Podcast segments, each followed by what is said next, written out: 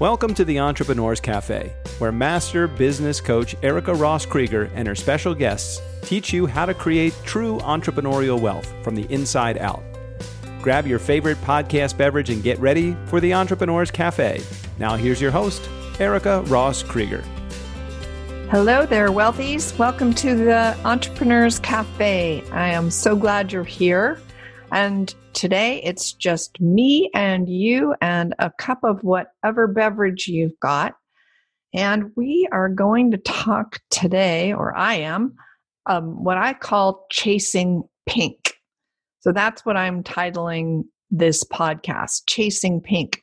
And my question is Do you want to be chasing pink? And I'll tell you a little story about that. So, long ago, not that long ago, two years ago, it was mid August, and my husband and I were in Southern California. And one of the places that I really wanted to visit was Ojai, California. And I didn't know that much about it. I knew that it was known for beauty, and I knew that somebody I'd heard mention that it was known for pink sunsets, but I didn't know much more than that. And while we were down in Southern California that mid August, I said to my husband, Steve, let's just go check out Ojai. And so we did. And I'm going to say that when we arrived, we had late lunch. It might have been 2:30, 3. We hung out, went in a couple of stores, and I noticed some sandwich signs, if you will, on a few corners and posters on the outside of a few restaurants that all said pink moments tonight at 745 or maybe it said 7:46 p.m.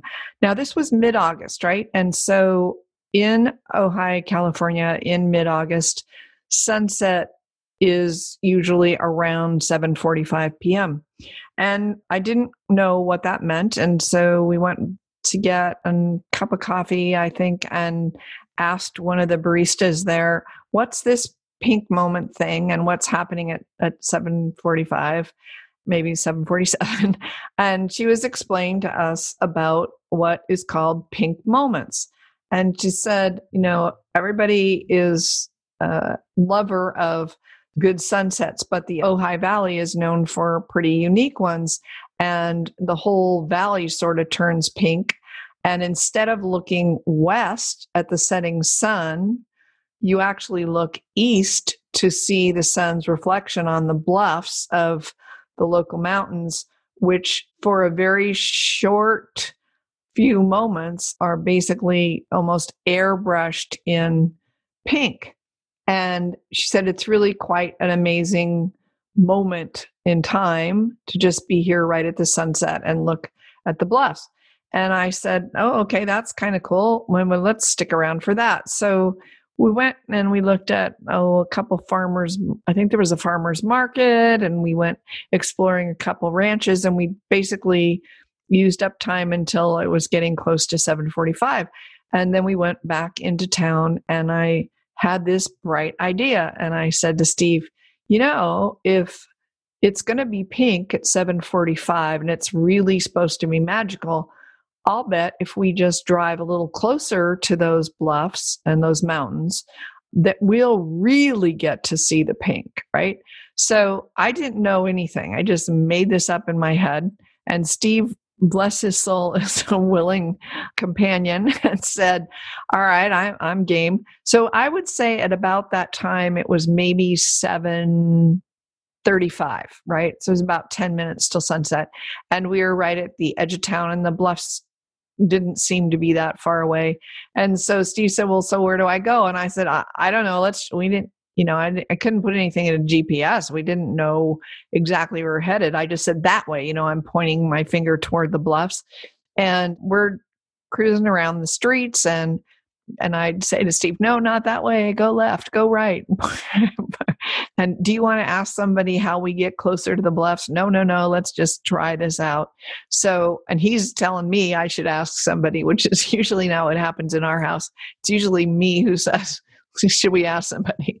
But in this case, Steve said, should we ask somebody? And I said, no, I'm sure we can figure this out. So we were following streets to get closer to the bluff, closer to the mountains. And I was, you know, looking at the time and we're getting there. It's like 740, 741, 742. Like, oh my gosh, we got just get closer and closer and closer. And, you know, the next thing I knew, we were as close as we thought we could get, but it was already 747 and there's nothing pink where we were sitting. And I was so disappointed. And I like, what is this? So we drove back and found our way back into town and went back actually to the little shop that we were in where we the I don't know if it was tea or coffee, where went in and asked the barista and said, So like did everything turn pink? She said, Yeah, it always does. It's just just a brief moment. You look over there toward the bluff. I said, Well, we tried. She said, Yeah, you were chasing pink. You can't do that. So that's just my I love metaphor, I love analogy, and I love using life to learn about my business. And this is what I'm offering all of us this week is to take a moment and think about do we want to really be chasing pink? Do we really need to chase something? Do we need to chase a bigger launch, a better launch? Do we need to chase it?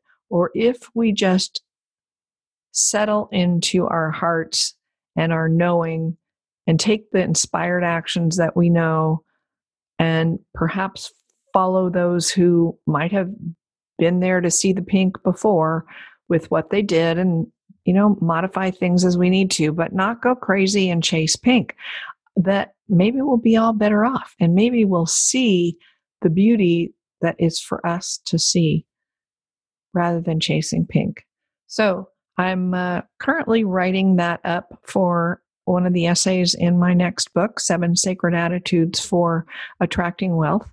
And that will be a featured passage, if you will, that I write, a featured article, a featured, you know, small blip, small little piece, because I am just so enamored by that whole idea. And it, and it just sits with me because it was just so in my face, right? And literally exactly right in front of me with everybody saying it was, you know, if I would have just sat still and just stayed right there in town and waited for it to come up, we probably would have seen the pink moment. But instead, I chased it and I didn't see a thing. So, you know, I, I've learned a lot from that, and I hope that you do too. And that's it for today's little installment. I just wanted to share that with you. If you want to stay in touch with me and receive more uh, little inspired moments like that in my weekly newsletter, go ahead and grab my Entrepreneur's Wealth Kit at ericarosscoach.com forward slash toolkit. And I'll put that in the show notes so that you can grab that. It's got not only a wealth map for you to craft, but also a prosperity and abundance action plan. And you'll also get on my weekly newsletter so you can hear more little snippets like this one. So let's all remember not to chase pink and just allow the pink that is there to show itself to us rather than us go force the issue. So, we're going to do a little bit of tapping on this. And those of you who have tapped with me before, you'll recognize the points that I mention. And those of you who haven't, I'll be sure again to leave you a link in the show notes of a video that you can watch about how I tap and where it is and what is EFT if you haven't tapped with me before.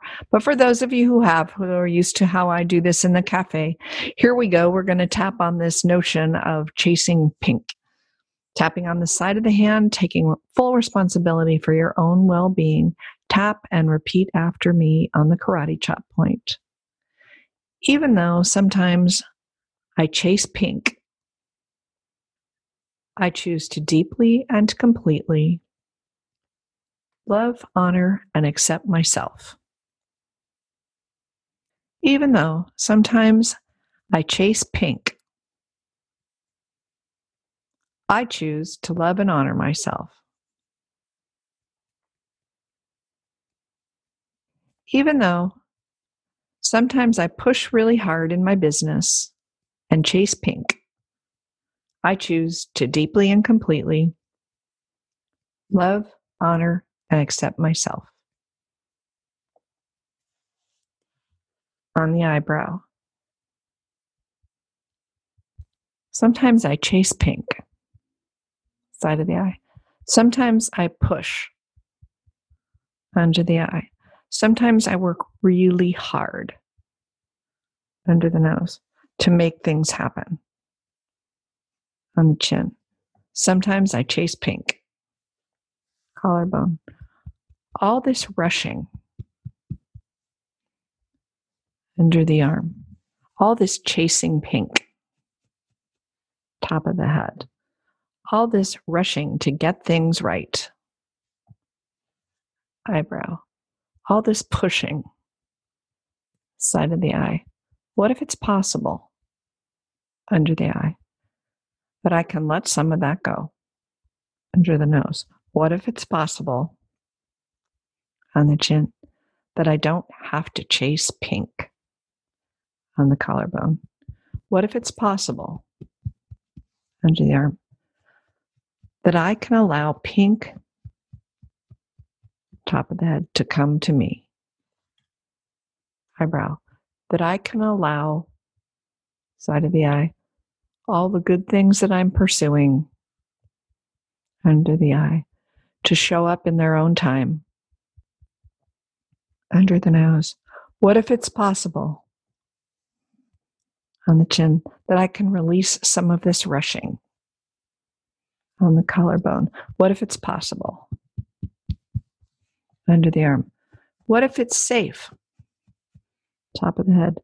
What if it's safe to release this eyebrow. Part of me doesn't feel it safe. Eyebrow point. Part of me feels like I have to rush under the eye and I have to push under the nose. I have to make it happen on the chin. But another part of me knows on the collarbone that my good exists already under the arm and I just have to show up for it. Top of the head and take inspired action. Eyebrow. But I don't have to push.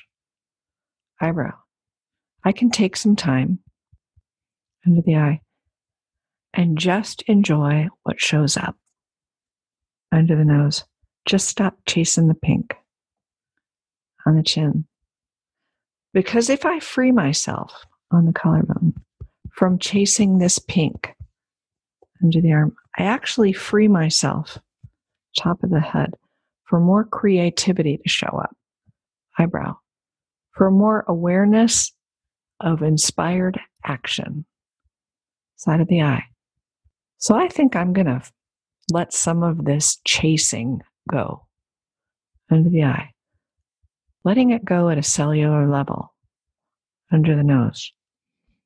Letting it go from every fiber in my being on the chin, letting it go all the way back through my past collarbone, back through all those times in my life under the arm where I thought I had to push top of it and I watched other people push on the eyebrow.